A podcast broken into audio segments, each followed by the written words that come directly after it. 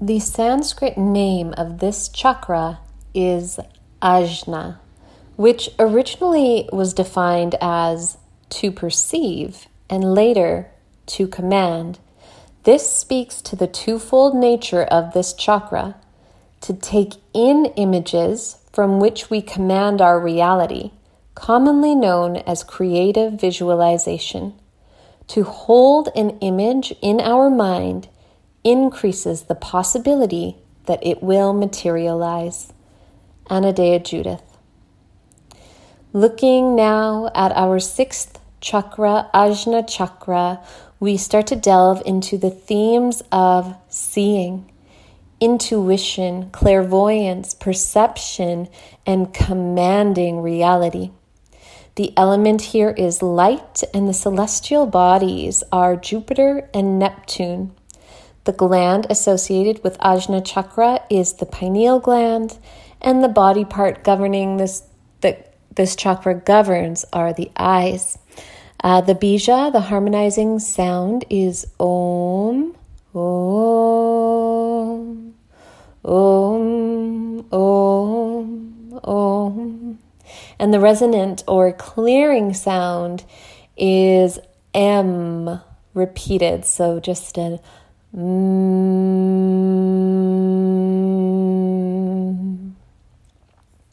Um, if you are into Bhramari breathing, the black bumblebee breath, it is just a full inhale and a humming exhale, mm, which would uh, work as the resonant sound for this chakra. All right, let's dive in. Hello, and welcome to the Soul Medicine Podcast. I am your host, Liz Nerland, and it is my mission to unite the healing arts and modern scientific understanding to bring you practices that will revolutionize your life.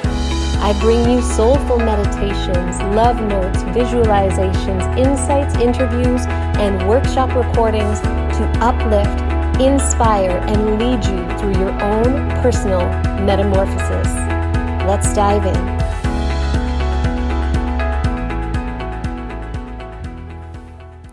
The essence of the sixth chakra, or brow chakra, is the gift of seeing. This gift refers both to the actual observing of the world around us and to seeing what lies beneath, between, and below the physical. As Anodea Judith beautifully puts it, through seeing, we have both a means of internalizing the outer world and a symbolic language for externalizing the inner world. Our ability to both remember the past and imagine the future in vivid details gives hints to this chakra's ability to transcend time. We can viscerally respond to that which is vividly imagined or recalled, creating the same biochemistry that we would if the event was happening to us in the physical world in real time. So the brain can't different, differentiate between something that is actually unfolding in present time and something that is just vividly imagined. The body, its physiology, will respond um, the same way whether it is a vivid imagination or an actual event taking place. Now, this chakra is located in the center of the head, roughly at the level of or slightly above the eyes. While the previous five chakras were located in the body, the location of this one in the head points to its nature as primarily mental. It is even more subtle as opposed to physical and easy to perceive. It is more subtle than any of the previous chakras. And in this mental plane, we leave behind the boundaries of time and space and embrace the transpersonal or the field that connects us all. The element associated with this chakra is light. As we explored in the fifth chakra, the Vishuddha, the throat, vibration underlies all form. Light exists as a higher faster vibration than sound. Light has a magical quality of acting either like a particle or a wave, depending on the method of observation. Given its possible wave like behavior, light can affect matter in many of the same ways as sound from our fifth chakra discussion. The various colors we see relate to each color's unique frequency, with the red, orange, and yellows being a slower vibration than the blues and purples. This is important because different colors have different effects in the natural world. Light exists as electromagnetic energy. So, when light of a high frequency strikes metal, it can actually induce an electric current. So, this is a photoelectric effect. But low frequency light, like red, will never induce an electric current regardless of its intensity because its frequency is too low.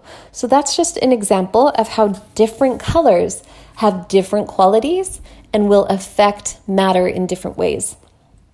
Now, just as a sound wave has been demonstrated to have a dramatic effect on the arrangement of subtle energy patterns that underlie matter, light can affect matter in much the same way. There are several theories on color therapy for wellness, and the field is ever evolving. Now, the colors typically associated with fully developed clear chakras are red. So it's the same, um, like Roy G. Biv acronym, as the colors of the rainbow. So chakra one, red, two, orange, three, yellow, four, green, five, blue, six, indigo, and seven, violet. Um, chakra four, uh, the heart chakra, which is typically said to be green. Also, a lot of sources will add pink as as one of the colors um, of a harmonized heart chakra.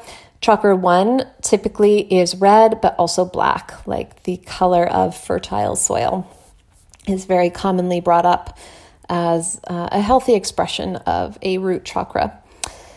Now, in working with the chakras and developing clairvoyance, you may see variations in colors, patterns of colors, and intensity of colors in the different energy centers as reflective of a person's life.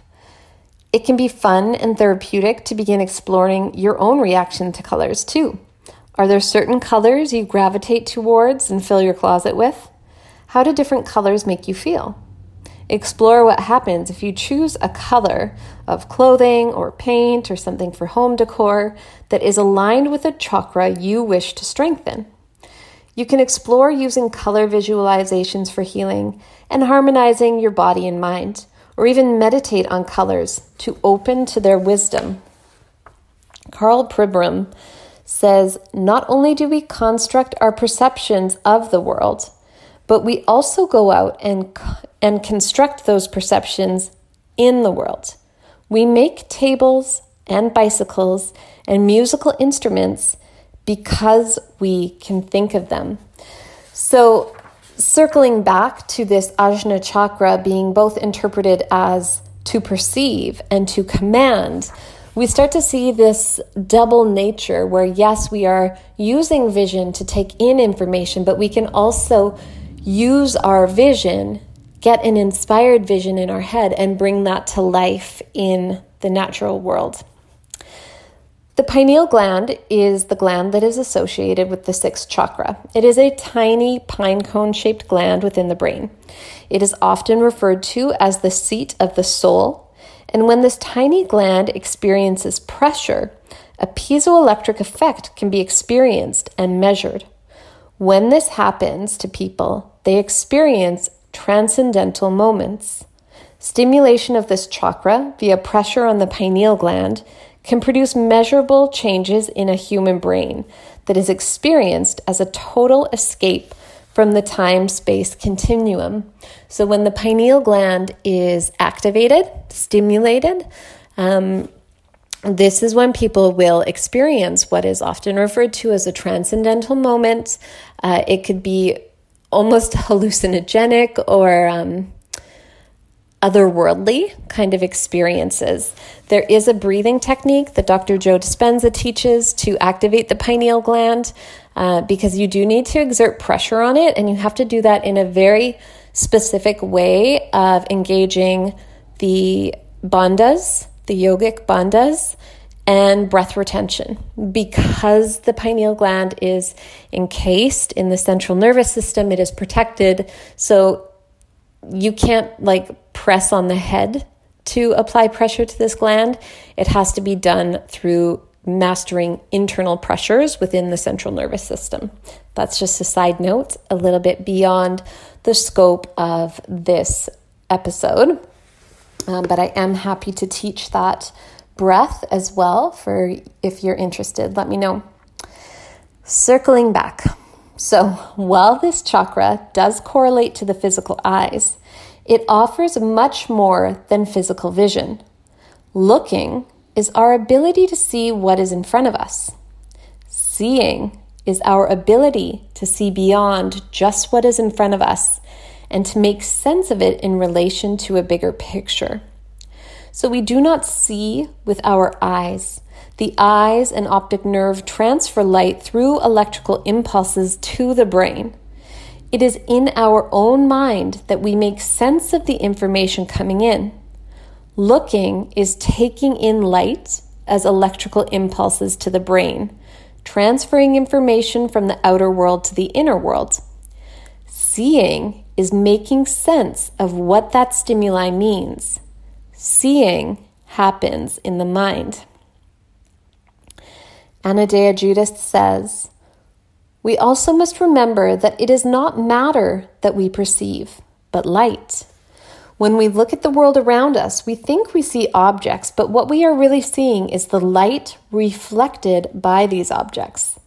We see what they are not. We see the space between them, the space around them, but we cannot see into the actual objects. Now, it is important to realize that we do not perceive matter, but rather we see light reflected by matter. When we see a color, let's say blue, what we are seeing is an object that absorbs all frequencies except blue. We see the edges of an object not because of the object, but because of the empty space around the object. The Ajna chakra is the center where we can start to develop the psychic ability of clairvoyance. Uh, if you recall, telepathy is a chakra 5 phenomena. Clairsentience or clear feeling is actually a chakra 2 phenomena. Clairvoyance, this sixth chakra phenomena, means clear seeing. The words clear and seeing quite accurately describe the process involved. To be clairvoyant, we need to look in the spaces that are clear, to look at the fields of energy, not at the objects themselves to look at relationships, not things, to see the world as a whole, and to reach with our minds directly and clearly for the information we want.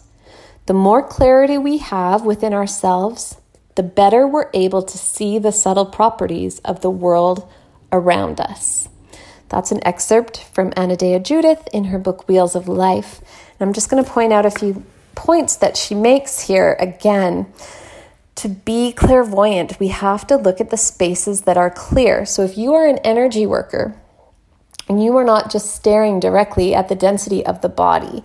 Instead, you are going to start seeing the human as a whole and to reach with your mind directly and clearly for the information you want.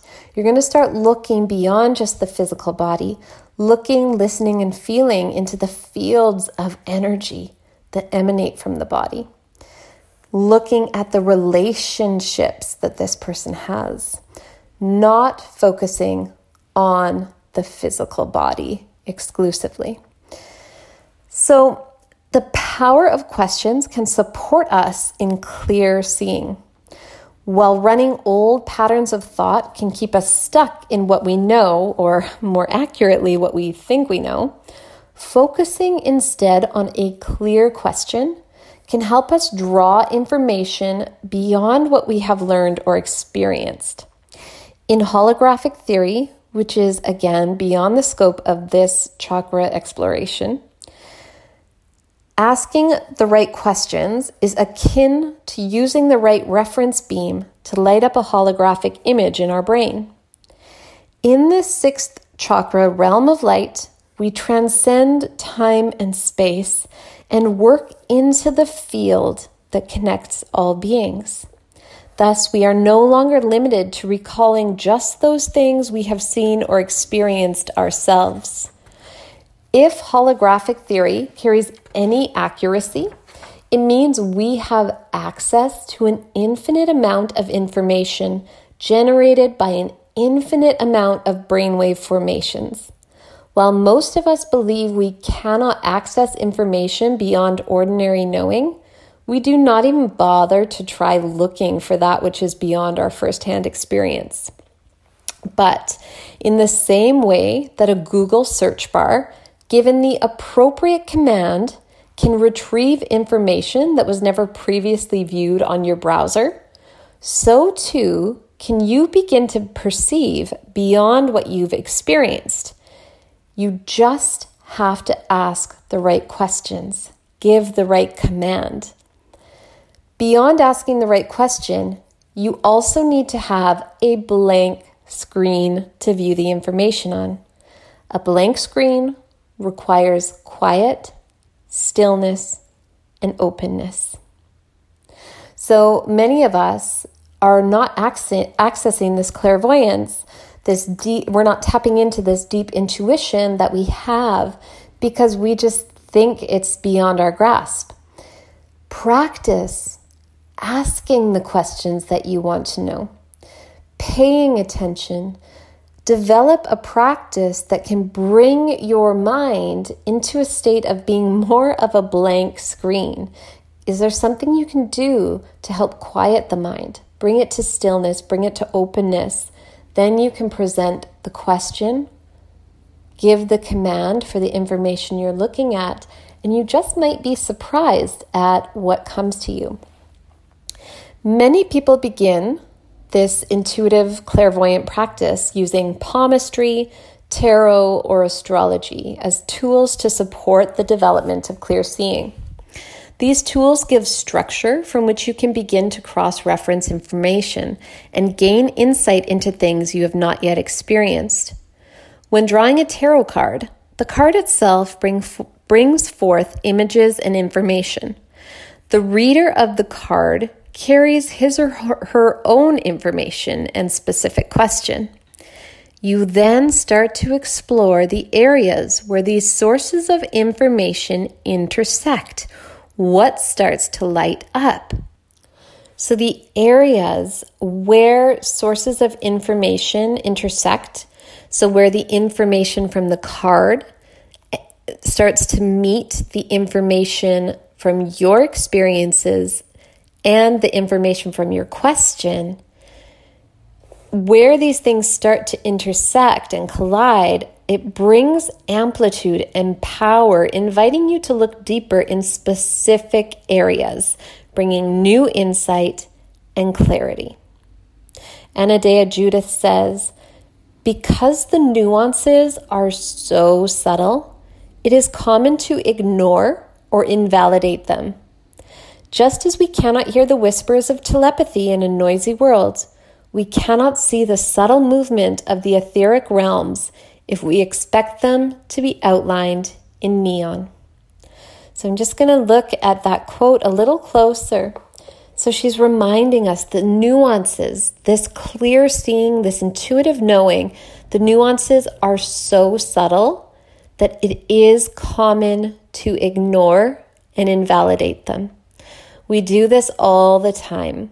So, to develop this clear knowing, this clear seeing, we really have to practice tuning in and trusting the insight that comes.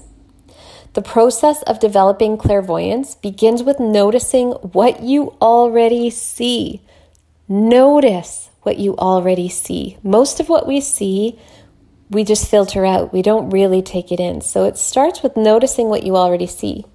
We can de- develop our clairvoyance through meditation, visualization, and training, just practicing. Seek validation as you first start practicing. Do so by asking for it and know that it's okay to be wrong. Even when you perceive something incorrectly, search for the elements that are correct. Over time, you will strengthen your ability to pick out the information that is relevant and true. Clairvoyance, then, is a matter of seeing the inner relationship of things, the fitting of the part into the whole. It is done by searching for the cross point or interference pattern between our question and the piece of information that best fits the space we have created for it. The potency of the image that clicks into place sets it apart from the infinite number of other possible answers. That's another uh, excerpt from Anodea Judith's book, Wheels of Life.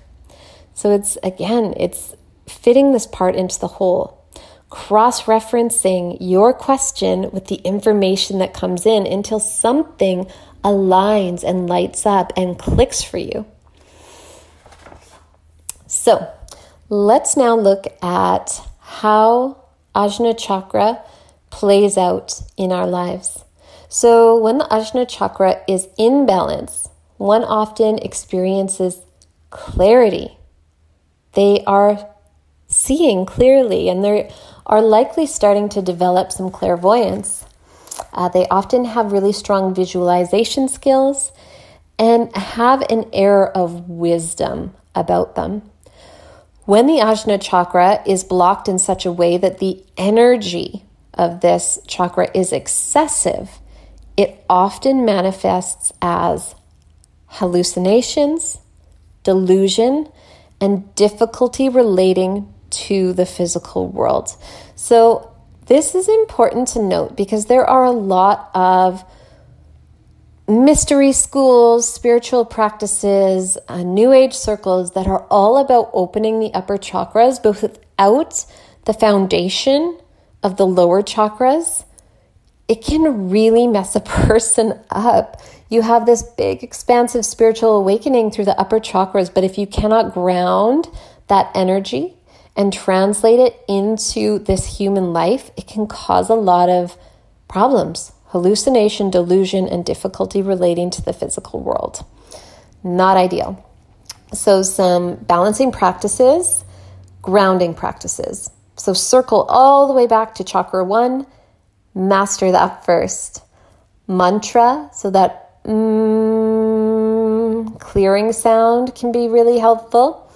Uh, and yoga, so doing some balancing practices. And again, if this is someone who the lower chakras are kind of offline, the body's been a little bit ignored.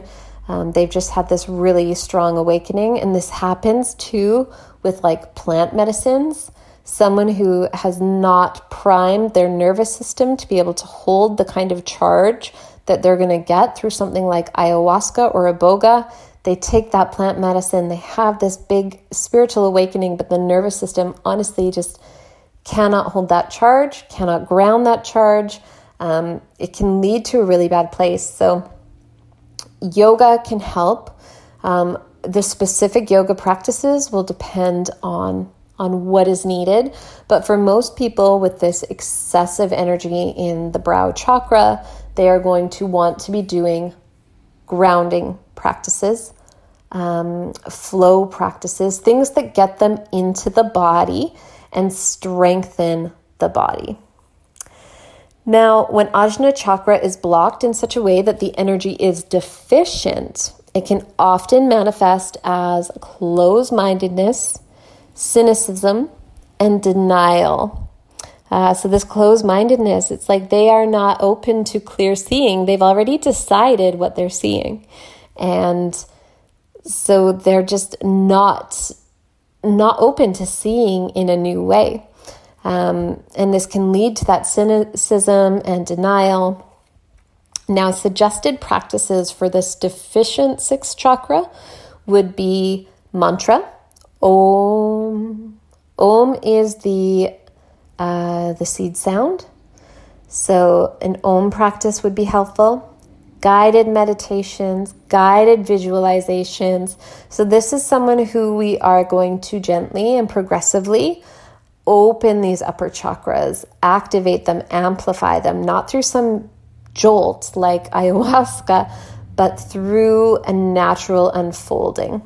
Um, inversion practices can also be very helpful. So things like headstand, um, but really important that you learn these inversions from a qualified and competent teacher so that you can avoid injury.